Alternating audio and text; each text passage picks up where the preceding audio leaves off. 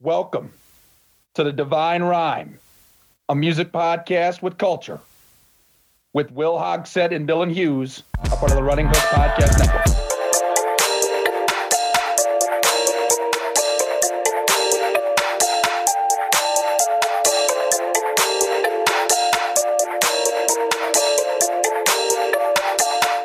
What's up, everybody? Welcome back to another episode of the Divine Rhyme. And we got a heater coming in 99 mile per hour fastball. We're not throwing any off speed.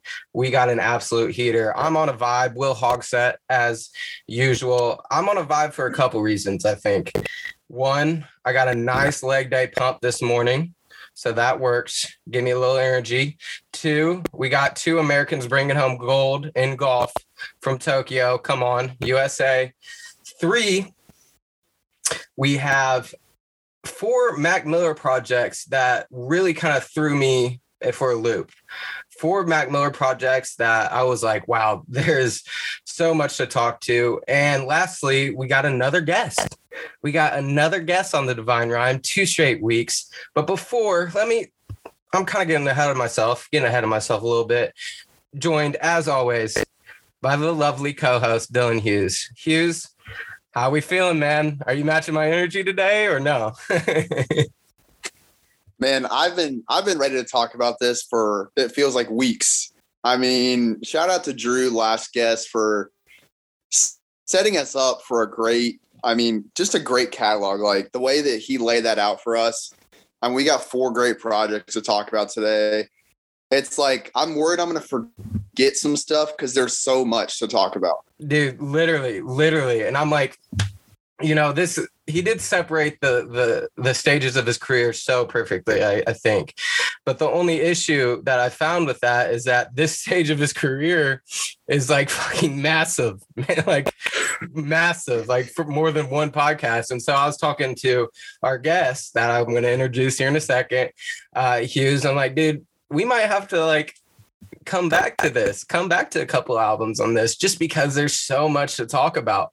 But that leads me into my next point. We are joined by a new guest on the Divine Rhyme podcast, hosted by the Running Hook Podcast Network, Nick Boggs. Nick Boggs, one of my day one boys, met him in college, and we've shared a connection through music, kind of ever since day one. We've always talked about music. He's always been a big Mac guy. We've ch- we've chatted about Frank. We've had some of these conversations, and that's why I was so excited to have him on here. Nick, give us a little introduce uh, introduction about yourself, and uh, thanks for coming on the pod. Yeah, thanks for having me, man. Uh, Nick Boggs here. Yep. Um, big Mac Miller fan. Loved him ever since I heard about the man way back when in high school. And ever since then, his music has just set memories in my mind that I always look back on and cherish. Mm-hmm. So what is what is your experience with Mac Miller overall to kind of start things off? Give us a little baseline. Um, so I mean, I met Drew freshman year of high school, your last um, guest on the podcast, and he was like, that's the only thing he listened to. Like I've heard Mac here and there, but then he started opening my mind up to like the lyrics that he had and all that. And I've never really listened to music for the lyrics, you know. I've always been like, yeah, it's a good head bob, but dude, it changed every way I look at a song now. It doesn't matter who it is. And that's mm-hmm. why I think Mac is like one of my favorite artists mm-hmm. personally. No, I think that's kind of getting into the topics that we talked about last week a little bit. The way he's able to connect with the audience and specific types of audience, and so um, like like we talked about last week, if you listen, we kind of set a foundation for Mac Miller's career with his first kind of three bigger projects. Um, and so I, I'm going to ask you, and then I'm going to take it to Dylan after. Where, in your opinion, before Macadelic are we? Macadelic are we at in Mac Miller's mind in Mac Miller's career? I feel like at that time, you know, he was just just getting on his feet, just starting to get big, found out what people wanted to hear. Like maybe I would say mostly radio hits, you know, what you would hear um, at a party, something like that. But he got his name out there, and I feel like at this point is where he he started to want to make music that like meant more to him and what he wanted to actually put out. Mm-hmm. Yeah, that's a good take. Um, Hughes, what's your opinion on this this part of his career as a whole, especially after um, you know what we talked about last week? Yeah, I think coming off last week with, Blue Slide Park being the end of that kind of uh, trilogy we talked about, you could start to see him get a little more interested in kind of reminiscing a little bit and, and thinking back to those better days. Now that he's like officially famous, he was starting to kind of recognize some of the the downsides and the upsides to that, and he was starting to talk about that. So moving into this stage of his career, I think it was interesting to see, you know, what is he going to talk about now? Because a lot of the early stuff was, I'm in high school, I'm a kid, I'm having fun, you know, sex and drugs, that all that stuff. Yeah. Um, what what what's next? You know, what's next? And and I think we get a right off the bat, we get a good kind of feeling where he's going. You're right. Like it was all about sex and drugs, like kind of the original, like, man, I'm a high schooler. I love my fucking life. Let's fucking do this shit I'm a grind. But you talk about drugs. We thought you talked about drugs in the first fucking uh, kind of section. That was maybe some of the minor drugs. And obviously in this this part of his career, drugs had such a big influence on on his music and his everyday life. And so first the album that we're gonna start, or the mixtape originally that we're gonna start talking about is Macadelic released in 2012. Hughes, I got a comparison I want to kind of toss your way real quick. Is this uh is this his Forest Hills Drive? Do you think this is his Forest Hills Drive? Gosh, I was trying to figure that out for myself because the the J Cole, uh, as we talked about last week, parallel I think is really strong, and I still don't think I know like Yeah. what his Forest Hills Drive is because, I mean, there's I think the four projects we're going to talk about today are all very good for their for different reasons, and for that reason, it's kind of hard to for me to pin down, especially what you know is his kind of elite part of this uh, part of his career. But I'm gonna say I think the run that this album has from just you know song to song being so listenable, it, it's up there. Mm-hmm. And the the parallel just beyond the Forest Hills Drive part of his career is definitely there. It's kind of similar to J. Cole, like Nick mentioned earlier, where he's really just focused on the music. He's not necessarily focused on the reception. He's focused on what what he wants to put it out there, what he wants it to sound like, and what he wants to say. And so let's let's get started with Macadelic right away. Boggs, what where does this rate? Where does this rank in his career? And what did this do moving forward for him as an artist, this Macadelic project? Oh man, I, I think this is a big one. I, I'd probably have to rank it up there. It's like it's an eight or nine, man, because it really showed that people still adored what he put out, even though not everything in that mixtape was happy. You know what I mean? They saw the downside of all the bad drugs and all that that he talked about as a positive thing before and i don't know it gets more realistic you know and people can start comparing it to their own lives and i love that aspect No doubt. Uh, Hughes, what about you? What, what what were some of the standout tracks and obviously themes of Macadelic in your opinion? I mean, honestly, I think "Loud Through the Question" is just I, I could I could listen to it nonstop. I, Yeah. For me, that's that's the that's where the album is like kind of starts and end for me. I mean, the whole album is solid, but that middle, let's see, three through twelve tracks, it's just unbelievable. And I mean, you see you see kind of some different themes. Like you get a little bit of the. I, I think he has some advanced off of uh, Blue Slide Park. There's there's a lot more storytelling, which you know I'm a big fan of, Yeah. especially Vitamins. Great storytelling song. Um, but you know, there's there's a lot more storytelling. There's a lot more introspection, and and I think um, kind of starting to recognize where things are maybe starting to go wrong for him a little bit, which is something that he obviously addresses more in the upcoming upcoming albums. But he's kind of just starting to put that stuff on the table now. And so uh, another thing that I noticed about this this project is his development as an artist, uh, making an album, right? Compared to kind of making individual songs, individual bangers. We talked about a lot with like Schoolboy and J. Cole about how they reach a point in a career in the career where they're able to take you on like a roller coaster throughout an album and not just kind of have similar sounding songs put together and say this is Mac Miller. I think that this is where he takes a really really big step in that and he's able to take you up, take you with him and then also kind of bring you down. And this is where you kind of I think start to see some of the depressing kind of lyrical themes and then maybe even production kind of get put into a lot of his music. So do you have a take on that at all, Boggs? Yeah. Um honestly, I'd say uh so I remember since he's um talking about way more about problematic issues that he's having with doing more drugs and the downside and everything. It definitely tells more of a story where the transitions between songs, a couple like maybe two to three songs in a row will be down, then he'll bring you back up. And I think that relates to the emotions that he feels himself when he's under the drugs, like how he takes it out on the people around him, his friends, his loved ones, like all these ups and downs. It's not just the music itself, too. It's how he really feels sometimes, I feel like. Yeah, I agree. And Hughes, I, that's a good way to put it. Um, being able to kind of translate his emotion into the production and not necessarily a lot of the lyrical aspect. Did you get that kind of vibe here from Macadelic Hughes? Yeah, I mean, you. I think he's, and as you mentioned, we kind of see this with a lot of the other artists we've talked about, but we're starting to see major production progressions at this point. I think Blue Slide Park was um, a really good start of him like really taking that next leap. But as I kind of talked about last week, he took some risks that I appreciated, but I didn't personally really like musically. Um, and at this point, I think he's really starting to do a good job of of matching the tone of the song with the sound of the song, and that's something that we talked about with Schoolboy Q a lot too. Yeah, where he's able to really figure out what's the mood of this song and how can I convey that in the sound. Yeah. So it really feels like full song that can really hit people. And I think this album uh, did a really good job of, of just showcasing where he's at. And I think he was like 20 when he put this out.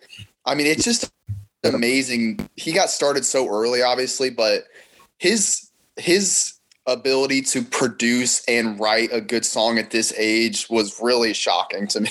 Yeah, no, there's no doubt about it. And so I want to ask Nick, because we talked about with Drew last week how he's kind of built this fan base, right? Based on his music up until this point. And he's got this fan base that really likes him, and then you got people that don't like him. I guess it's it's like a dichotomy: either you like him or you if you don't like him. There's there's no in between necessarily.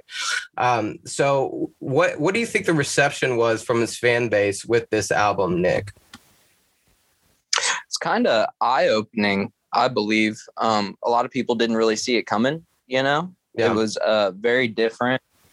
Um, yeah, but I think the more people listened to it, it would like it grew on them, you mm-hmm. know, and then they became more interested into the like fine line of things, not just yeah. what they hear, you know. Yeah.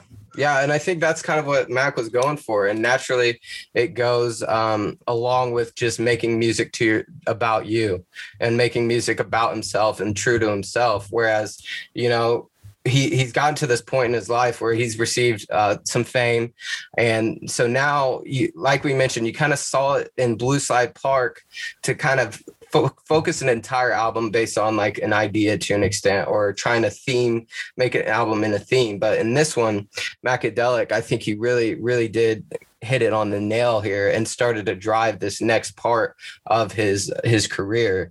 And so, Hughes, you got any other thoughts on Macadelic before we move into uh, watching movies? I mean, yeah, there's just a few songs I really want to talk about, and I think gives a good idea of where he's really heading. So, thoughts from a balcony and one one threw eight in the question, I think, are all really good kind of introspective pieces where he's starting to really question like who he is and what his purpose is. And, you know, Will, we've obviously talked a lot about that throughout this whole podcast. I think that kind of music is what we relate to because that stage of our life is kind of right now where we're trying to figure out that next path.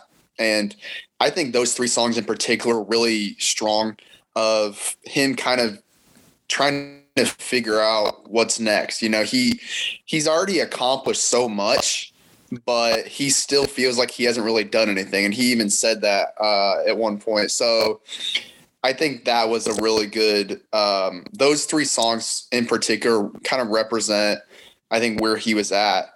And also, he starts to really, one threw eight especially, he talks a lot about death, which is something that he continues to talk about moving forward. Yeah. And obviously, after what happened, is like really, God, it's like some of these lines just hit you because of what happened with him. Mhm. Um, but, you know, he starts to talk about death a little bit, which again becomes more of a theme as we move on. Yeah, especially in this part of his career, right? I mean, you, you see these albums, these four specifically, uh, and you're like, man, there's a lot, it's a lot different. You know, it's like he's gotten to this point making three making mixtapes and those three albums that we talked about basing it like basing the entirety of the songs and the music off of like i'm this guy i'm gonna get to where i want to be and nothing can fucking stop me.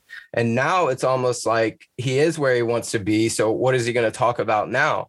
And like you mentioned naturally that you just get introspective and i think the, the parallel to this podcast is perfect hughes because that's that's kind of the foundation of why we started this podcast in the beginning it's to talk about some of the themes in these artists life and their music and re- have it relate to us to maybe give us some of the answers that we're kind of looking for in this you know you know kind of quarter life part of of where we are in life and so that's why i think that these albums kind of hits are, are so good for this podcast and so before we move on to the next one i i, I want to ask nick any final thoughts about macadelic any songs that you want to talk about specifically any anything else that you really want to put out there for the audience to hear Yeah. So, so um, missed calls, especially. Um, he's just, I don't know, because you've never really had that breakup song for Mac Miller. You know what I mean? And it just shows where he's at. He's dealing with a lot. And something else I want to touch about too. I think around Macadelic and Faces times are the times that he left Pittsburgh. He either went to mm-hmm. LA and New York. I remember he moved for a while. So I think a lot of these ideas are running. You know, he's not around all the people he grew up with unless he took them with him and his family's like states away. It's just it's different. You know, environment is going to Yeah. create different art. You know, at the same time. Yeah, and I think we saw that in Blue Slide Park a little bit, right? Where he's Yeah. like kind of missing, he's kind of missing uh being away from home. He's not he's not in his in his environment that he's always been in. And so now he's kind of just fallen to a lot of the psychedelics, obviously Macadelic being like this a pretty psychedelic kind of, you know, and that's that also combined with the fact that he's not where he used to be kind of is a big turn in his career almost to where it's like okay i'm going to make this music about what i want to what i'm trying to figure out right now and i think that's why Yeah. a, a lot of a lot of the people kind of relate to to it to an extent uh, but you know, Macadelic is a good project. Moving forward, going into watching movies with the sound off. Hughes, uh, original initial thoughts in watching movies, and uh, how does how does this one kind of differenti- differentiate from Macadelic? Yeah, this one is is interesting. It's it's a lot more slowed down than Macadelic. You know, Macadelic, we start to see those themes start to develop, but it was still there were still a lot of songs that were kind of just getting you on your feet type of songs, which Yeah, he has pretty much throughout all the albums for the most part. But this one felt a little bit better strung together, um, where there is just a ton more introspection and there's a handful of songs we're going to talk about that are just like like I was sitting the other night listening and I'm like I got to repeat that. I got to repeat Yeah. that again. Like it was it, it just hits you, man. yeah, and I think I think you really do get it right off the bat too with the Star Room. I mean, I, I think that's a phenomenal, phenomenal uh, introduction into this album. Boggs, what do you think about the intro, and then what do you think about the initial stages of this album?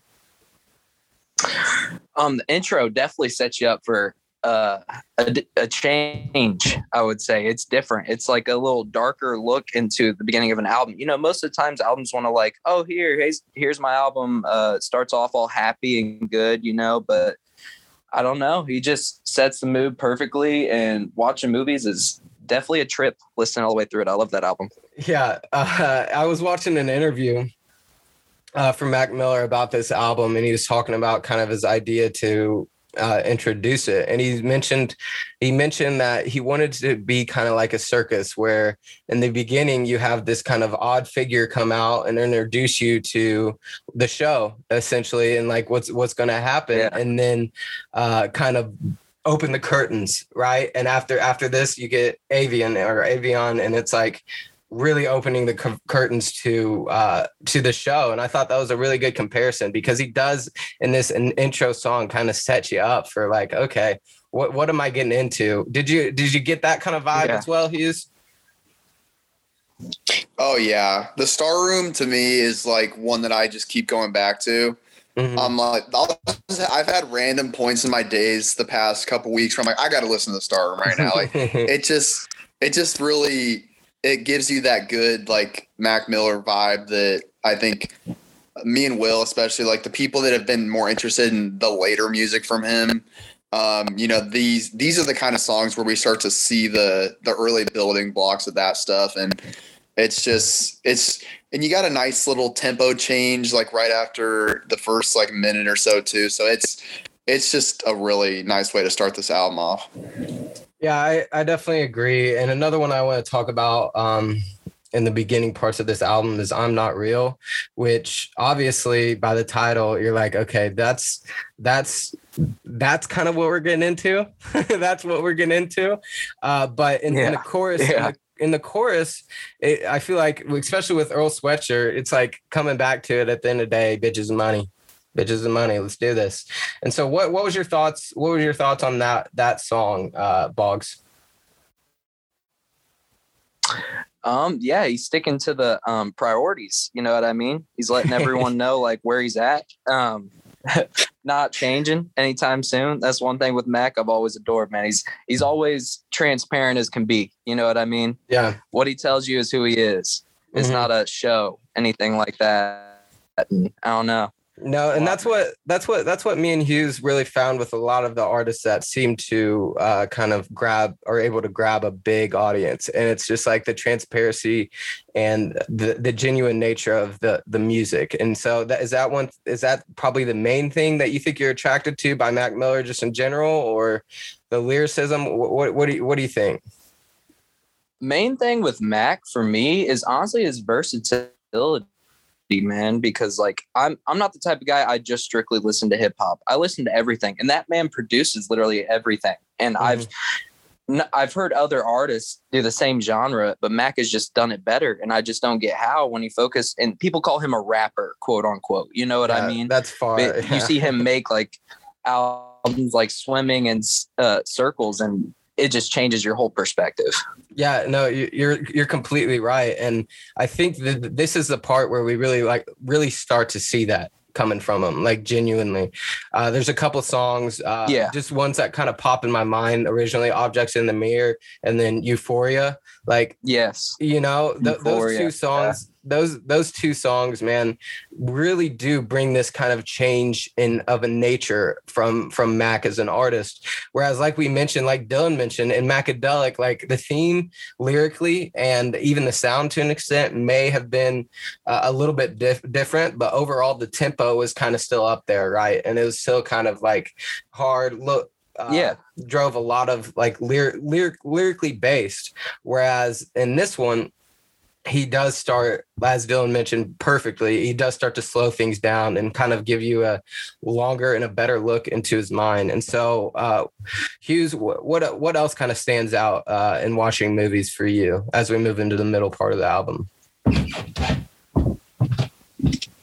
You know, I thought it's funny you guys mentioned those two songs because, first of all, Objects in the Mirror, like, I feel like I'm going to sit down and make a top 10 of Mac songs after this is all over.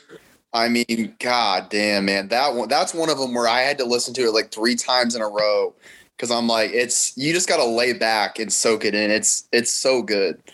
Um, but Euphoria as well, those are both good examples of what I was kind of talking about with the storytelling. Like, he's, he in both of those songs he personifies something else and makes it seem like something else obviously you know objects in the mirror is is more about drugs And as he said with Euphoria, it's actually about the vagina, which was a great, um, a great, great personification song uh, in that regard. But those two songs are are definitely great examples of him being able to kind of get I guess unique with with how he's coming at these songs and it's not just as matter of fact now it's a little bit more um, you know abstract with with what he's putting out. And I think it makes the music sound a lot better.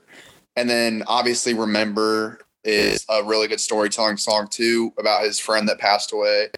Um, and and the thing that ties all this together is just great production. I mean you get a really nice sound and really we're starting to see what we have seen in the later stuff where there's a lot more you know piano mixed in and, there's more instruments mixed in it's not just a really good rap beat um, it's mm-hmm. it's a lot different kind of sound and i think this is where i think you know the people like me and will that are interested in in this kind of sound start to probably get hooked in with Mac. Yeah, absolutely, absolutely.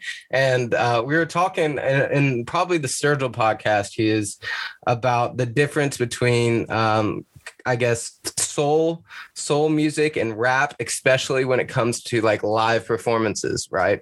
And uh, earlier this week, I sent Hughes "Objects in the Mirror" live, and I'm like, man, like, don't get me wrong, the OG song is good, but this one man this this this live version kind of so raw it, it, just hits different. And that whole live album i kind of feel bad that we don't have it scheduled but you know that that how, how is mac able to do that? Because we we talked about uh when we were discussing live performances like rap it just really doesn't feel the same going live. But i, I i'm almost turn around complete 180 uh when, when it comes to mac miller. He is Yeah, I don't know what it is about him either, but the, just the way he, just the way that he moves through the music, you know, like he's he's the type of guy that's like he's gonna really sit down and like really show you the music more than just rap at you or whatever. Mm-hmm. Um, and obviously, you know, Objects in the Mirror is not really much of a rap song, but I mean his his live performance is, is really good. And I listened to a little bit of that uh was it live from space? Was that what it was called? Yeah. Mm-hmm. that uh that album. Yeah that i listened to a little bit of it. Obviously it's been a busy week with four projects but yeah. i mean the stuff i've heard on that like it, it was so so good and he's definitely one of the best i think when it comes to live performances. Like you mentioned uh I think you sent me a text and you're like another tiny desk all star man, hang them in the rafters. uh, my question is, what have you ever seen uh, Mac live and uh, Boggs?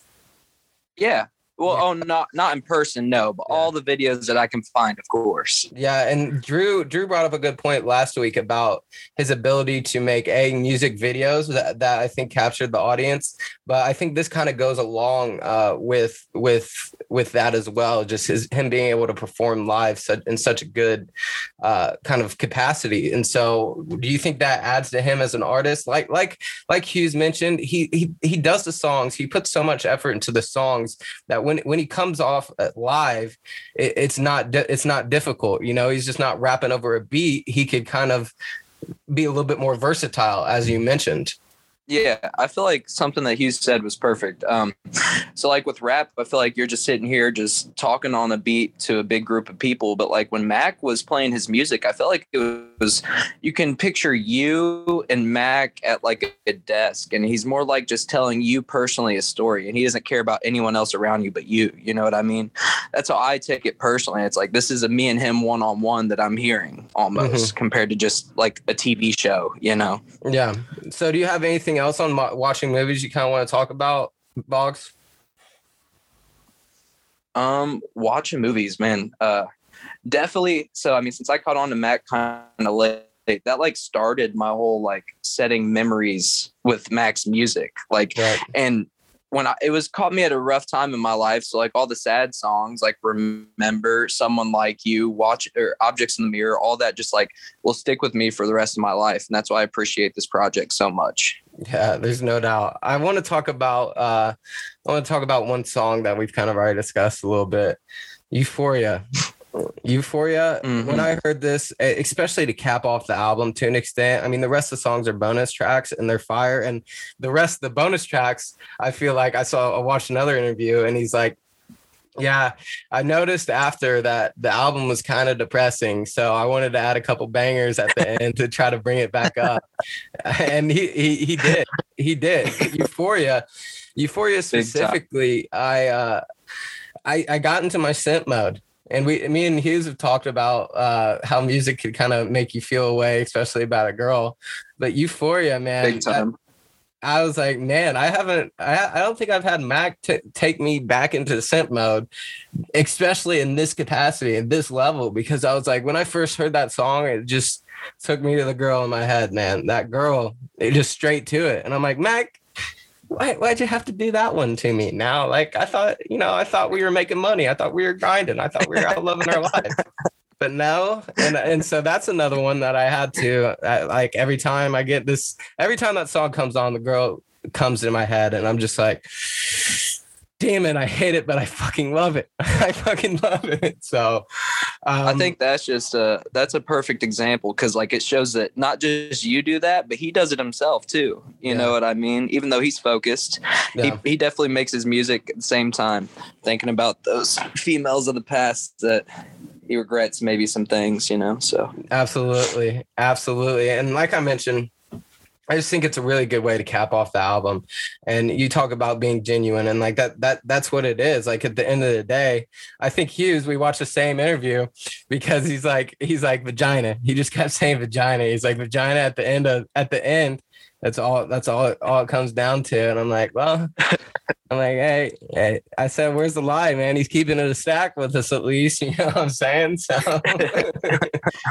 um, but yeah, I thought, and before we move on to faces, which, wow, I mean, wow, yeah. Before we move on to faces, watching movies is probably the one that I'm gonna have to go back to a little bit more and just be like, okay, what what's going on here? I mean, faces. Don't get me wrong, that there's a lot, but watching movies to me, man, I feel like he does kind of hit hit a note that's like perfect, where it's like, okay, I'll, I'll take you up.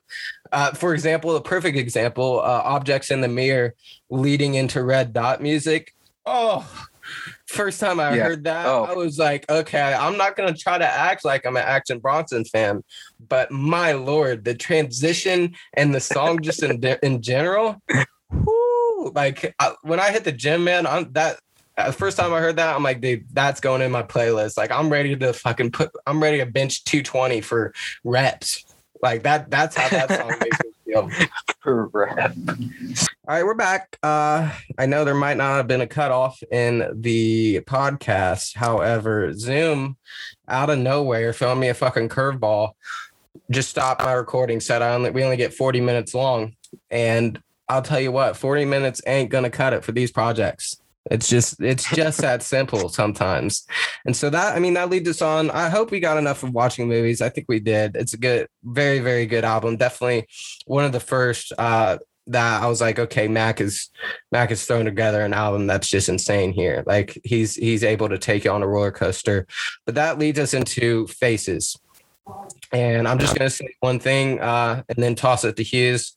Hughes, faces, man. Wow. Dude, Faces is first of all, it's like a million songs. yeah. So it there's a lot to get through. But man, there's there's some points on this one that are just incredible. And I think right off the bat, inside outside. And so these first three songs really you get a different feel for the sound. Different different kind of beat than usual. Um very good. Very good beats. I some of my favorite that I've seen from Mac, honestly. Uh really interesting, different kind of flavor. But again, as I talked about earlier, he's uh starting to talk about death a lot more. I mean, inside outside right off the bat, should have died already. Yeah. You know, like he's he's really recognizing that the drugs are a problem and he even talks later on that he, you know, is probably going to end up dying from an overdose. So like this this uh album or this project you really start to see a different kind of a deeper dive into his issues. Um, obviously, there's some really upbeat songs as well, but like it's yeah, I think Inside Outside was a really interesting uh, tone setter for this one. Definitely, definitely a good tone setter. Like, and the, the, just the original initial parts of this album, as you mentioned, like the death the death is obviously there, man. Like the the, the drugs have met, taken a toll to an extent where he's like, you know, you didn't hear this shit, especially in the albums that we talked about the first podcast, maybe Macadelic to an extent. Um, and then watching movies with the sound off, he kind of dives deeper in to it, right? But lyrically, he's de- it's definitely probably one of the darkest places that we've seen him to an extent. And uh you know, I think I, I, I think this kind of fits to an extent kind of well in his career, where it's like, okay, you just put off probably one of the most the highest re- received album that he's had so far, and it's like he's kind of just like still. I'm not where he wants to be to an extent, not necessarily that, but it's like he, he's he's had he's had the commercial success that his whole career he was kind of t- saying manifesting like this is what i'm going to do. And now you get into faces and and so that on the lyrical side is, is, definitely apparent right when you start. But as hughes hughes mentioned the production is just out there man. And i know i know I, I, at least for myself and i think hughes to an extent i think we do appreciate that a bit whenever it takes kind of like a, a strong turn you know? Maybe maybe it's not expressed perfectly but in this in this album i i really thought the production was like yeah, he took a turn, but he took a turn for uh, in a real great way. And so, uh, Nick, I'm I'm gonna toss it over to you. What are your thoughts on on the the lyrical side of this this project, um, and then uh, the production as well? I think this is the most abstract piece of music that he's ever made. Um, so, I mean, if it isn't obvious enough in the lyrics about talking about death. Mac had an interview where he said that Faces was supposed to be his last piece he ever made in his entire life. Wow. It was supposed to be a suicide note, funeral, weddings. He was talking about all the good and bad things about his life. And you can hear it within the words. He thought he wasn't even going to be alive to release it. Yeah. Something else too, I kind of want to talk about with Faces, I think is crazy. So Faces was supposed to be an album, but the man has such a mad love for movies. Movies was like Mac Miller's favorite thing ever. So all these like intros to the songs of movie quotes, you know, you can't release that in an album because mm-hmm. of copyright. So he literally took the fall from not making money off of this mixtape just to produce his art the way he wanted it to, you know, like yeah, and I think that that's that, crazy that that works out. That really works out for him, you know. Yeah. And maybe it didn't get he didn't get the money as much money as he would have gotten from it, and maybe it wasn't as commercially successful. But the the theme the theme and we we talked about in the first two projects here uh, of how he's able he's starting to develop kind of a knack for making an album with with theme uh, whether that be lyrically or whether that be uh, you know sound wise production wise and this one is just like for me although watching movies was really good this is like like you mentioned it's like a concept album. It, it truly is. And so uh hughes what what are your what are your thoughts on on this Mac in his in this part of his career? Because like it, it's been all it's all kind of led up to this, and now you see you see this this dark, like really kind of depressing lyrical, although the sound I I kind of argue isn't depressing. It's more kind of up tempo to an extent. What, what is Mac? How how has Mac gotten to this point? He is just being famous, man. I really think I think being famous for a lot of people makes you realize that that's not going to answer all the questions. And again, this is something that we've seen with a lot of artists where Schoolboy Q talks about it a lot too. And by the way, the more we listen to to Mac, and there's obviously a lot of Schoolboy Q appearances, mm-hmm. you can tell they were close. I mean, mm-hmm. you can tell just how involved they are in each other's music and how the kind of the themes and obviously schoolboy q wasn't talking about the same stuff but like when i'm listening to mac i can almost hear a schoolboy q influence whether he's in it or not you can just tell that they had it. They were kind of on a similar wavelength when it came to music, which is why I think. I mean, those are two of my favorite artists all time. Like after listening to Schoolboy Q's entire discography, it really catapulted him for me. And, and listening to Mac right now, I mean, like I'm debating whether he's my favorite of all time at this point. Like he, the music he can put out, both the high energy and kind of that lower tempo stuff, is really unique. Um, but I mean, it's it's. I, I think he's just starting to question so many things about life, and he's realizing that all these all the things he can access via fame he's not getting he's not getting answers to the questions. And again, I think Macadelic was the start with one through eight and the question thoughts from a balcony you start to really see he's questioning these things and at 20 years old he's you know kind of like maybe i'll figure it out down the line well it faces we're down the line right now It's yeah. been a few years and he still hasn't quite figured it out yeah. and he's just he's talking about death so much and you can tell he's getting more spiritual. I mean, inside outside again, he has a line. Everybody want to be God besides God. He want to be like us. Yeah. You know, these are kind of kind of the spiritual stuff that we didn't really see earlier on. Um, and obviously, we're going to see a ton more of it in the upcoming projects. But he's really starting to move to that point where he's like accepting death because he just he can't really figure things out.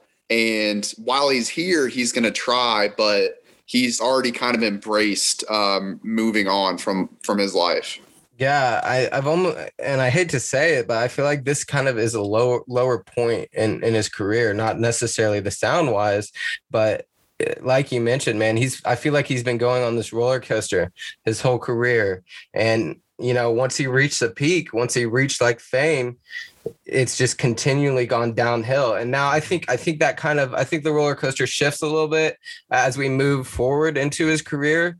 But i feel like that th- this part this part of it it's just like man that you, you definitely see like who he is. Like Jen, he and he's not afraid to put it out. Like like Boggs mentioned earlier, he he's himself, man. And if if he's if he's gonna put out music about being himself, he's gonna fucking keep it a stack. That's the second time I've said keeping it a stack, but he really has. He really is, and yeah. it's just you know. And as as as Hughes mentioned, it's like knowing the backstory, knowing the rest, uh, and almost to an extent starting from that point in, in mine and Hughes' case, just I think at least in my perspective, I know it made all the songs just hit a diff, a little bit harder.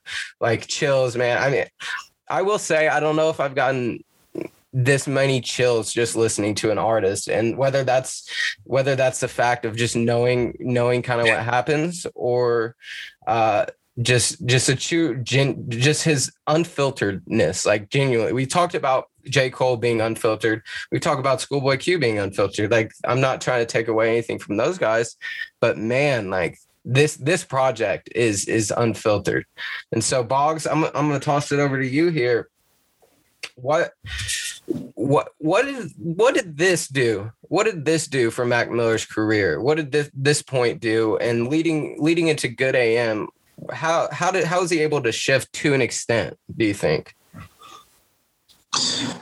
So I feel like the fact that it was a mixtape definitely opened up the opportunity for him to be more real in a way. Because okay. in my opinion, I don't think too many people before Mac died, at least, even like listened to Faces. You know what I mean? They only heard the albums he released like officially on iTunes and stuff like that. So he could put that stuff out as more of like the radio hip hop, or you know, still has some things about how he really feels, but like like you said, unfiltered. He can't be 100% unfiltered out to the public all the time. So it's like this was his fair balance to get two different projects within two years that give both tastes of everything going on in his mind. You know. Hughes, you want to talk about any more standout tracks uh, on this album? Any any I'll t- I will say I think lyrically and as as Boggs mentioned, it is it is the most unfiltered and it is it is the one where you you listen to the lyrics more and it's like wow the, that is nuts that like that this guy is like saying this shit and and just speaking this mind and i again i think that just adds to the quality of the project yeah I mean, as I mentioned at the start, I think musically there's a handful of songs that I just really connect to. Like Inside Outside, Here We Go, and Funeral, I think are the three best like sounding songs. Just really unique beats. And and honestly the beats are all kind of similar. If you really listen, um, they they're all kind of a shade of the same uh, beat, but they're different in their own way. Um, and it's I think being a mixtape definitely gives him that capability to have a different sound where it's really only kind of the true Mac fans that are that are going to care about this music. Um, so you see a you see him try some different things. And as I mentioned earlier, there's there's just a few lines throughout some of these songs that really get me, like San Francisco. Suppose I'll die alone from an overdose of some sort. Yeah, it's like God, and like that literally is how it happened. And then colors and shapes, again, more spiritual kind of thing son, if you want to hold on to yourself, then let yourself slip.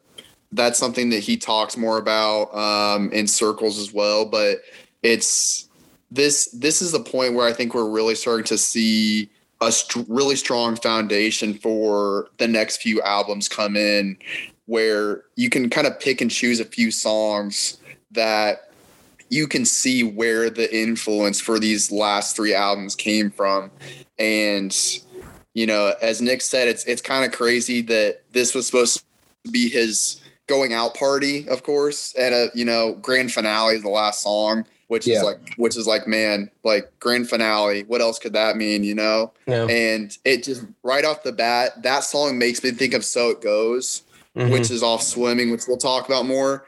But man, listening to "So It Goes," it's like that was supposed to be his last song, and mm-hmm. of course it was. And uh, before he passed away. Circles obviously was released after he died, but it just made me think of So It Goes. And I'm excited to talk about So It Goes next week because it's like, it's one of those songs Will was talking about where it just gives you chills listening to it. And I think those few songs I just talked about on Faces really kind of points you in that direction. Yeah, uh, I haven't shared any any music. I've tried to take a bit of like a social media hiatus to an extent, as of recently for my own mental. And so I back in the day, back in the day, like a month ago, I'd uh, I'd often share like a lot of songs on my Instagram, just songs that I come I, I really vibe to and relate to. And so I hadn't really done that for a while, but I heard San Francisco, and I was like, dude, the, wow. And I'm like, dude, I'm gonna throw that one up on the gram. I'm just simply gonna throw that one up on the gram because you're you're right. And another point I want to kind of add on to about uh, to what Hughes said is. I, he's got like a lot of those schoolboy q one liners in this album like i feel like this album more than mo- more than any of the other ones a, a lyric will kind of just catch you right and and send you into like the chill state and i mean i like I like I mentioned, I get chills just talking about this shit, like genuinely, because it, it is so. I don't know. It, it's not like predicting the. It, it is predicting the future, unfortunately, to an extent. But the awareness of himself is really just is is there. And uh, again, with the mixtape and the unfiltered nature, he doesn't he doesn't hold back. So, uh, Boggs, you got any any last thoughts on on faces? Anything you want to share before we move on? Yeah, something I want to touch on what Dylan said about lyrics on certain songs. So funerals, actually, that song, um, he started the whole swimming aspect. I feel like with that song because yes. there's a lyric he says, yes. "I'm not awake. I'm in a lake. I'll swim away with you." And at that point on, I feel like every time he was battling with his demons and felt like he was lower than ever, not going to come back, he always related that to swimming, like he was drowning. But if he stayed moving, he'd constantly keep keeping afloat. You know what I mean? And like weddings, for example, too, he talks about how uh, no matter what he does, she's always right in the situation about how a relationship, you know, it's an easy way to make things pass is just agree with the other partner that thinks mm-hmm. that they're right. And like that's what the whole song's about is like, I know I'm always wrong, you're always right, blah, blah, blah. Can we still be fine? You know, but it never turns out that way, I guess, mm-hmm. for that mm-hmm. man. Yeah, I, I definitely agree. And that's a good point about swimming because I noticed that when I when I listened to it as well, I was like, okay, um, this might be where that kind of theme kind of began, and I assume he was probably already working on, um, obviously Good AM and then Divine Feminine before, but maybe that that's kind of where this mm-hmm. this idea kind of began in his mind that ended up uh, to be, uh, you know, an album and a, a big theme uh, in his career. And so that takes us to Good AM. My first original thought of of this one was it kind of took us back to dreaming a little bit. He, you know, mm-hmm. obviously the theme of this album is kind of like wake up, get out of this, get out of the state, which is it's it's a good follow up to Faces. It re- really kind of is, even though it was a mixtape. Um, but I thought the sound of this one and the theme, I, what might have been his mo- best executed, best the, mo- the at least up until this point, the best executed thought into an album. Did you get the same uh, idea, Hughes, or what were your thoughts of it initially? Yeah, I thought theme wise it was pretty strong. And just listening to this one, obviously there's a, a handful of moments where he's getting more of that introspective, but it's definitely a much more upbeat album than Faces. And not that Faces was an album, but it's a much more upbeat project um, in general. And, you know, we even get a couple, uh, you know, weekend or we get you know like a song like the weekend which is more like a radio song mm-hmm. um and i think he was kind of trying to to not necessarily change it. I mean, he was kind of trying to change it up a little bit where he was, I think, trying to get a little bit more upbeat and be like, I'm going to mix in my thoughts here and there, but I'm also going to try to just make a lot of songs that people can bump.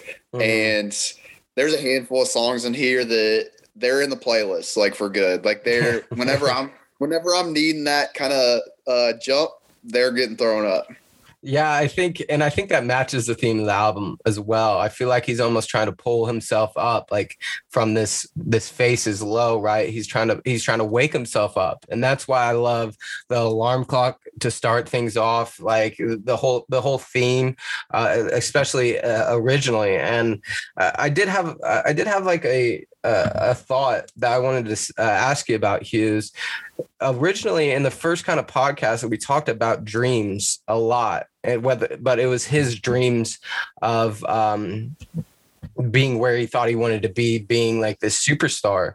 But now it's like he's been sleeping for a while and he needs to wake up and like these these dreams that are he, he's having aren't what he thought and so did what, what's your idea on the difference of the dreams between this original part and this part of his career. Yeah, again, I, I think that's why this is something that obviously I, have talked about a lot through our podcasts uh, um, about where our mind can take us and how it can kind of set us up for failure. Where we just picture this perfect, ideal situation where you know, we have everything we want and all the questions are answered. And as I talked about, he got everything he wanted, but yet the stuff that he really needed, he's not getting. All, all the mm-hmm. important questions that he wants to answer, he's not getting. So he talks about, you know, being lost in his dreams. And I think that's him basically admitting like what I what I thought when I was a teenager, what this life would be for me is just it's not it. Like I've had the intuition. I've done everything right. I've put out great music. People love me. And yet there's still all these negatives. And I think he's just at the point where he's really questioning, like, kind of, he's, he's almost battling the question of what's the point and also I can't stop because yeah. this may be the only way I figure it out. Yeah, and that's I think that's a good comparison to like swimming, right? He, feels almost if if he stops and it's over. And so that's why i think you, you, see this kind of turn to where he's like okay let's let's get back into it. Like right? You know let's let's kind of get back to an extent. Uh, but i want to toss i want to toss it over to to nick because pre-pod he was he's starting he was starting something that I, I was really interesting. I'm like whoa slow your roll here bud. Slow it down for a second. I know i need a genuine mm-hmm. reaction from this uh, on the pod. Um, but before before you get into that, I do want to say that like one of my original introductions to Mac Miller pre um, swimming, pre circles was Ascension, the song that you showed that you're like, dude, you gotta listen to this song Ascension. I'm like, okay. And that the line, kind of like the main line in that song, what what's between heaven and hell, a brand new me has always, always stuck with stuck with me. And I think that's good going that's that's a good example going off of um Hughes's last point. It's like, okay, what's between heaven and hell? What what's the difference in the end? And it's just like a new me, right? A, a change, continuing, continuing growth. And so I want your thoughts on that uh, aspect, maybe Boggs, and then also uh, I, I want to hear what you have to share. So yeah, man. Uh, the day I heard Ascension, I was I was at one of my low points, and man, late at night, just cracked it on, and it was that point on I like cemented Mac is probably my favorite artist ever because I knew at that point I had to get my life together. It was a new me, you know what I mean? That's the only thing that's going to make a change. It's it's crazy how somebody that made this music didn't even think someone like you would listen to it, and it changed my whole life. Like that man saved me with that song, multiple Mhm. different occasions, and I, I don't know, man. Him growing helps me grow because I hear what he's been through and me not to take the same steps and relate it to my own life. And Ascension, man, like it just, it, I don't know. It's, it produced me to be the guy I am today. And I'm so very thankful that song in particular. Yeah, dude. And again, back to the like main theme of this podcast, I think you nailed it right on the fucking head, man. Like we we are guy we are guys, we are people that really want to try, I think, to, you know, figure things out and live a meaningful, fulfilling, purposeful life. And the one of the ways that we're able to do it is to listen to uh listen to these artists, these great artists who've kind of had the experiences and, and shared the experiences on a platform for us to listen to and take notes and like okay is this what i want to do? And this is this is this not what i want to do? And i think that's why it comes down to the genuine artists Hughes that i think we find ourselves attached to a bit more because it's not like they're put on a front. They're just laying out their experiences laying out their stories and uh you know allowing us to to pick pick their brain Yeah, I mean, I, I think this is a great example of what vulnerability can do for someone. I mean, like I I know Nick's not the only person that's been saved by Mac and been saved by other people, mm-hmm. other artists. I mean, like th- this kind of music, and and again, this is mm, Will. This is why we've been talking about this guy for how long at this point? Yeah. Ever since we met, basically, because he he just has that strong of a pull on people, and his ability to just throw himself out there with no filter is is just like very shocking for someone in that in that position. And yeah, I think Ascension is an incredible song too because it's just him talking to himself. Really, is what it is. It's him talking to himself and, and laying out what he's thinking over a nice beat. You know, yeah and, and that's Yeah. that kind of stuff is just what grabs you. You know, he talks about needing uh, needing a religion to follow. I swear to God, I got more problems than there is bitches in Carlo. I thought it was just a good line because it's like that. That's just a great uh, example of of kind of what he's been going through. It's like girls, girls, drugs, not going to fix it. Like I have to, I have to find something bigger than that to pull me through Mhm. and that's why I find Max so fascinating because he he never got pulled through all the way, you know, yeah. But he clearly he was working so hard on it forever. yeah. And it just his him putting himself out there like this for so long just really shows you how hard it was for him and yeah. and how tough it must have been to live in his mind because despite him being so aware of his situation, what he needed to do, he still couldn't all the way beat it. And I think that's why, like, going back and listening to this older stuff, just God, it just really pulls at you in a different way. Hughes, I don't know. I don't run the Running Hook Podcast Network. That's Alex Burr. However, I'm going to nominate that last phrase for take of the goddamn year, man, because holy shit, I got chills just listening to it. Because you're so right. You, you're so right. And we started, we started our kind of like talks about circles around circles, right? And it's weird, kind of how his how his career has kind of become that to an extent, like this perfect circle, especially with circles being like the last album. Um, but that's not what we're talking about today. But there is a song on Good AM, Perfect Circle, Godspeed, that I believe that's the one that Nick was wanting to talk about. So what what what is what is your take on that song, uh, Nick? So the one with the story I have for that's the festival, the very Okay. last song. But Okay. perfect circles and Godspeed, dude. So like at the beginning, it gives you like this old like Western town bar kind of vibe, and he just goes in with the crazy bars. But then right after that, he gets real, like Mhm. as real as can be. And it's exactly what happened, is what he said he doesn't want to happen. He doesn't want his friends to have to go talk to his crying mom about how they could have helped him when they didn't. You know what I mean? And I, I hate to say this as like a Mac fan from the, the day one, but like when I listened to Perfect Circles and Godspeed, like I listened to it all the way through the first time, but every time that song came back on, I just listened to the first part. And at the end, I was like, oh, okay, it's whatever. He's just talking. But like afterwards, man, it literally brought me to tears after that man passed away. And millions of people saw his perspective and where he was in life. And like, you know, no one wanted to step up and help him change because he wanted Yeah. to, obviously. But yeah. I don't know. It's just no, rough. that, That's that is that's a sad that is a sad look at it. It really is because it's like he is laying it all out there and he still was wasn't able to fucking you know come through and i i think that's a great Yeah. point and so what what's what's your take on the festival nick So the feature, Little Dragon. So the very first lyrics of the, the song, Max says, Ask God if she believe in me and will she accept me as a deity. So I take it Little Dragon is a form of God, is the image of God. And the festival is heaven. So the last song on the album is actually a suicide prayer before he makes that decision. And Little uh, Dragon reminds Mac about how he has birthdays, new romances, and new comings in life that try and you know make him stay. And she asks him one last time, like, "Do you really want to go to the festival?" And it leaves off like that. Mac doesn't have another verse. It just stops. It's a prayer one way and one way back. You know what I Mhm. mean? Mhm. And I don't know.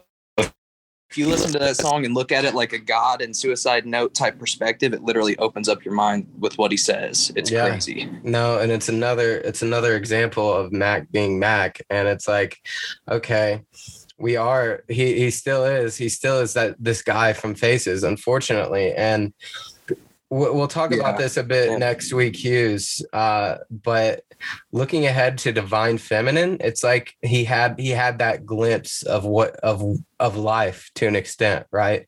And that just makes it even more sad. And then you go back to swimming but um i do i you got any final thoughts on on good am hughes?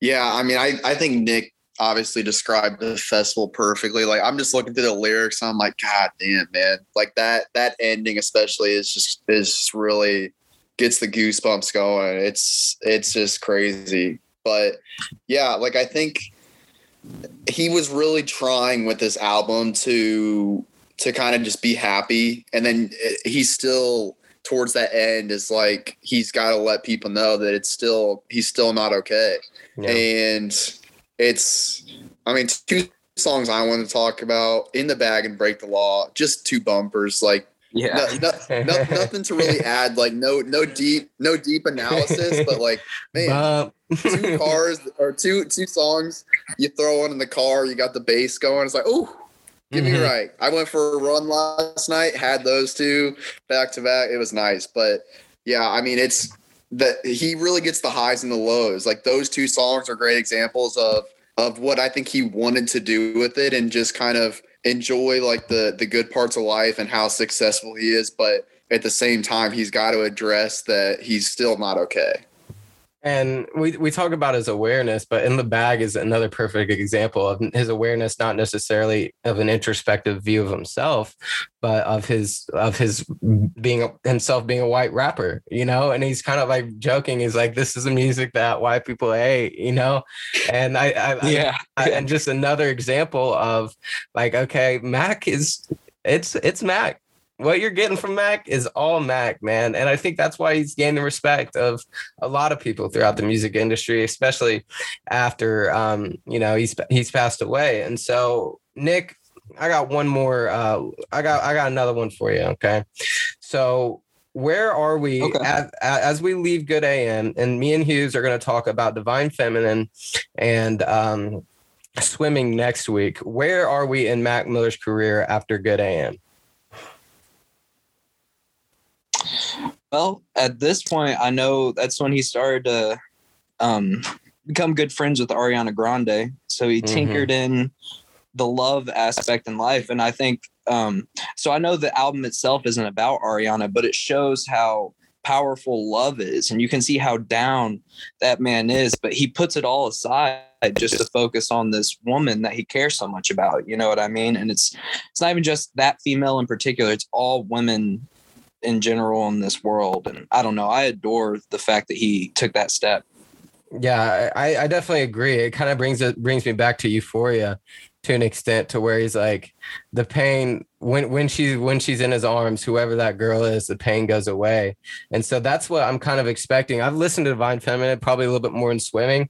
And so that's what that's the kind of mindset I'm gonna go into listening to Divine Feminine and then of course swimming with. It's like, okay, he was trying to wake up in good AM. He's still struggling uh, obviously at the end. But Divine, I mean, I think it, I, I, would- I think it's a turn. I think it's another turn in his career where maybe he feels like he's going up the Yeah. roller coaster uh, a little bit.